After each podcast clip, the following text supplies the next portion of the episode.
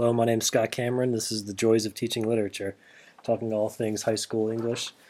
And if you want to know more about me, you can go to my website. It's theteachersworkshop.com.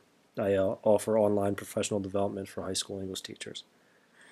So, at the end of every year, I teach seniors. So, I mean, I think this is important, though. I, I did, you know, I did this even when I taught, say, sophomores or freshmen, juniors. Um, sort of wrap up the year with as much fun stuff as I can. Especially, I, I teach AP literature and composition. They just had their test, so uh, I, it's funny because people always like, oh, man, teaching seniors must be so hard, and what do you do with them at the end of the year? They must be so clocked out.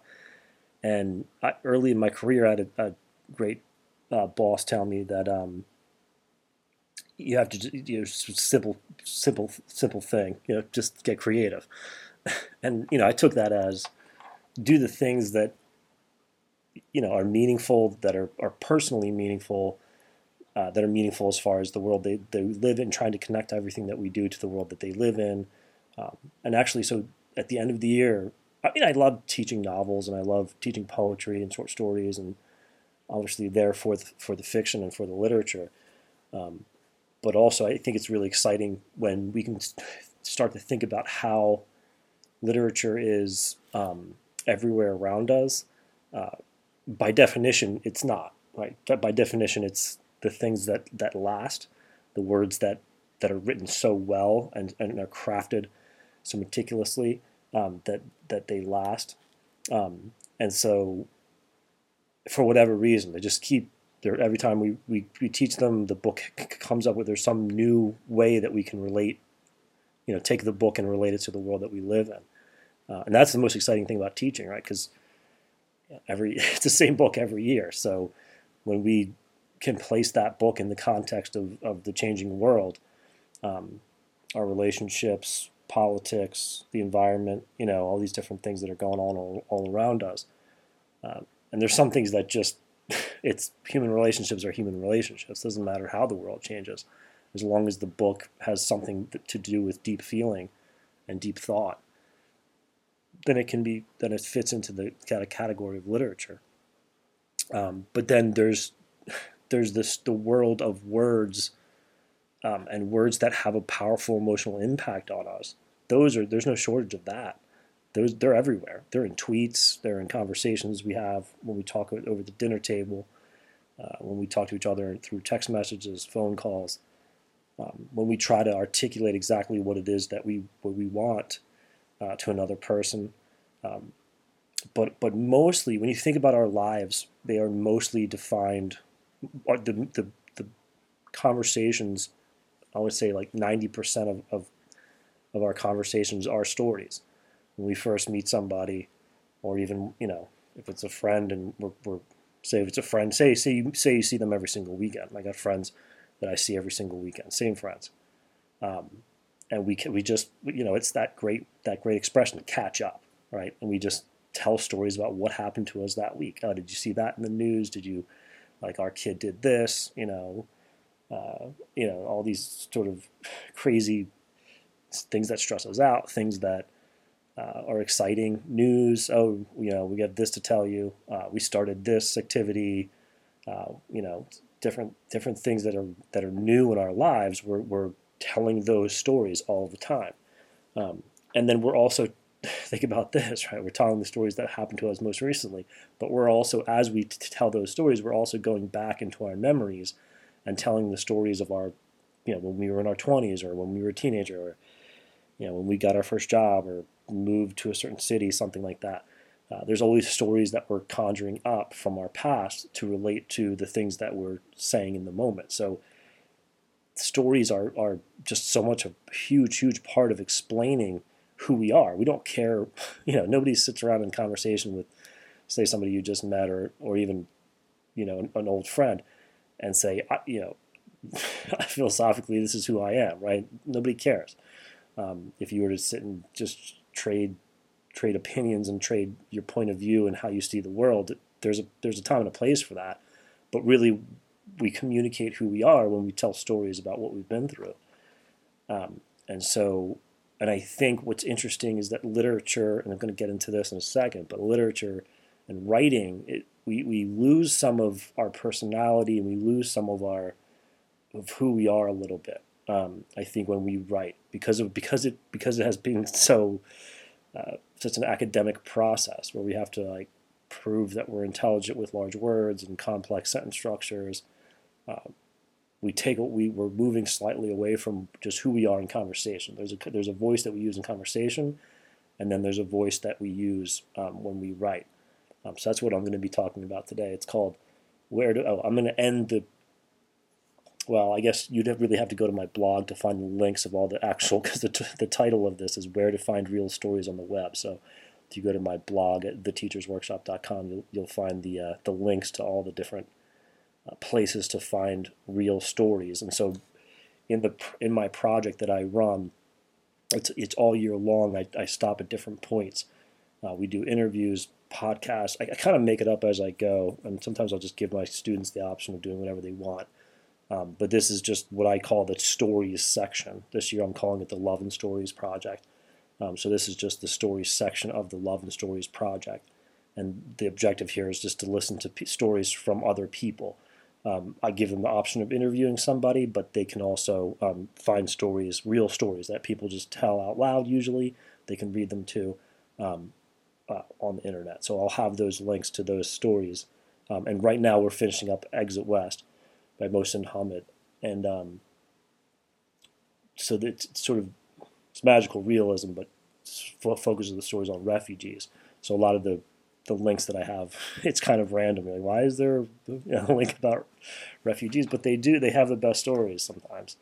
You know, when you have to think about not just a, a story like this happened to me, and obviously refugees have a lot of different things happen to them, political things, personal things.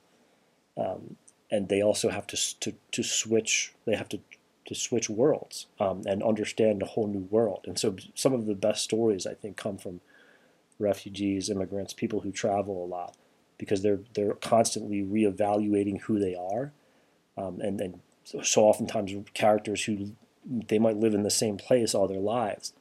Um, Emma and Jane Austen comes to mind. Right, this book takes place over one year in one town, and uh, but every character has to to essentially do that, where they kind of find themselves in this larger place. Um, so, so yeah, so they have to basically pick, and they pick one. I don't say uh, here you have to you have to watch this one, or I don't have one that I. Sometimes I'll have one that I play to start it off, but for the most part, I just want them to find different things. Um, so I give them a choice of, you know, just clicking on all the different links that I provide them, and they can just kind of, you know, see something that strikes them. Um, in order to bring the text to life, I'm talking about Exit West. So, in order to bring Exit West to life, many of the narratives uh, come from, like I said, come from refugees, but I mostly want them to hear how extraordinary stories sound in real life. When someone, when someone writes, something happens. Sometimes our academic voice emerges to take over our actual voice. We have the opportunity to think heavily about what we want to communicate and logically arrange our arguments and evidence so that they can be read and understood with ease. We revise our words and the structure of our sentences. It's a lot less, less spontaneous than thinking or speaking out loud, even if Wordsworth might disagree. We delete the digressions and ditch the colloquialism, colloquialisms. We lose a little bit of what makes us us. I'm not ragging on writing, of course. Uh, it enables us to deliberately play around with sound devices and more complicated techniques like similes and metaphors. Unlike a first person narrator in real life, a third person narrator in fiction can enter the consciousness of anyone in the room. We can arrange the parts of a sentence so that it moves and progresses along with the image it depicts. Sentences and paragraphs can rise and fall or turn a corner to reveal a surprising twist of events. They convey ideas through language patterns and organization. So there's definitely some advantages, obviously, to writing as opposed to speaking a story out loud. But when we listen to someone tell a story, we listen to an honest explanation of what happened. Memory takes over, and the words we speak contain the emotion of the experience as we remember it.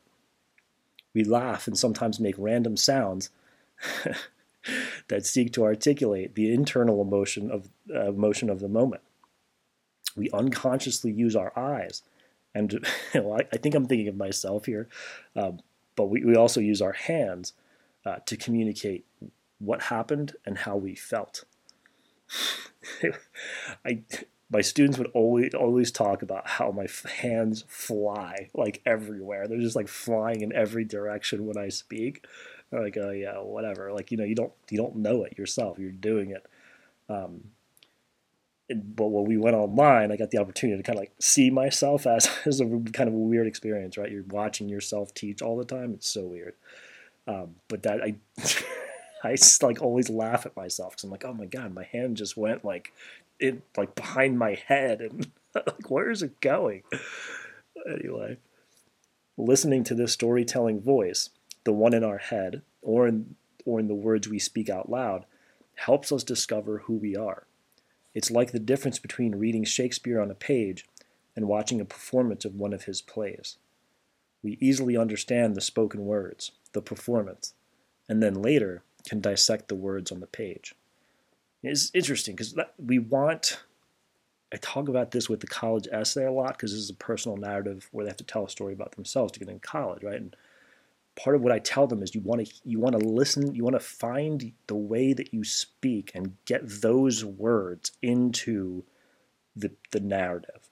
Um, because I, I think they so because they're trying to get into college, it's understandable, right? You want to write with this academic voice because you want to prove to them that you're a good writer because they you, you know that's and they probably are they want to see that you're a good writer obviously but they want to see you and so so I think some of the best personal narratives are where it's where that the, the where the how we express ourselves in real conversation um, is it becomes uh, sort of cohesive or it becomes connected uh, to to that kind of more academic voice that we use. Um, if we want students to connect to people with different experiences, we can, of course, assign texts that allow them to enter those imaginary worlds but we should also give them an authentic, immediate, intimate, and emotional way of connecting to the speaker by simply listening to their voice. It's the same feeling when we tell stories around a fire at night. First person storytelling enables us to encounter everyday stories that are not published on a page or performed for an audience. Because of the internet, anyone from anywhere can tell or record a story. So yeah, I gave you a list. Let's see if I can just read some of them. Like PBS uh, does something called American Portrait. There's Ear Hustle, Invisibilia. Find, PBS does something called Finding Your Roots, which I think is interesting. Humans of New York, a lot of people know that one. Radio Diaries, is a great podcast. Uh, Road Trips Pop Project, This American Life by NPR, This I Believe by NPR. Those are shorter. Um, MSF uh, refugees from around the world, Time, Undocumented Americans. This is where the Exit West pieces are coming in. The Guardian, first person, um, uh, First Days Project, and then Oxfam does How Does It Feel to Be a Refugee. So those are you can find those links on my uh, on my blog. Um, you'll find a bunch of different stuff on my website. Uh, I, I have a bunch of products on uh, Teachers Pay Teachers, my my blog, which is it's kind of interesting. I was thinking about the fact that I'm I'm reading my I'm kind of speaking my blog because a lot of what I just talked about was that intersection between the written word and the spoken word. So I guess that's a topic obviously that I love um, because that's that's kind of what I'm doing here. Um, but uh, yeah, so you can you can find my my blog and um, you can sign up for my, uh, you know, for my emails when I when I update my blog, and of course uh, find out about the courses that I offer. Um, I put all my blogs in a book. If you want them all in one place, you can order the book. Um, so, all right, everybody, thanks for listening.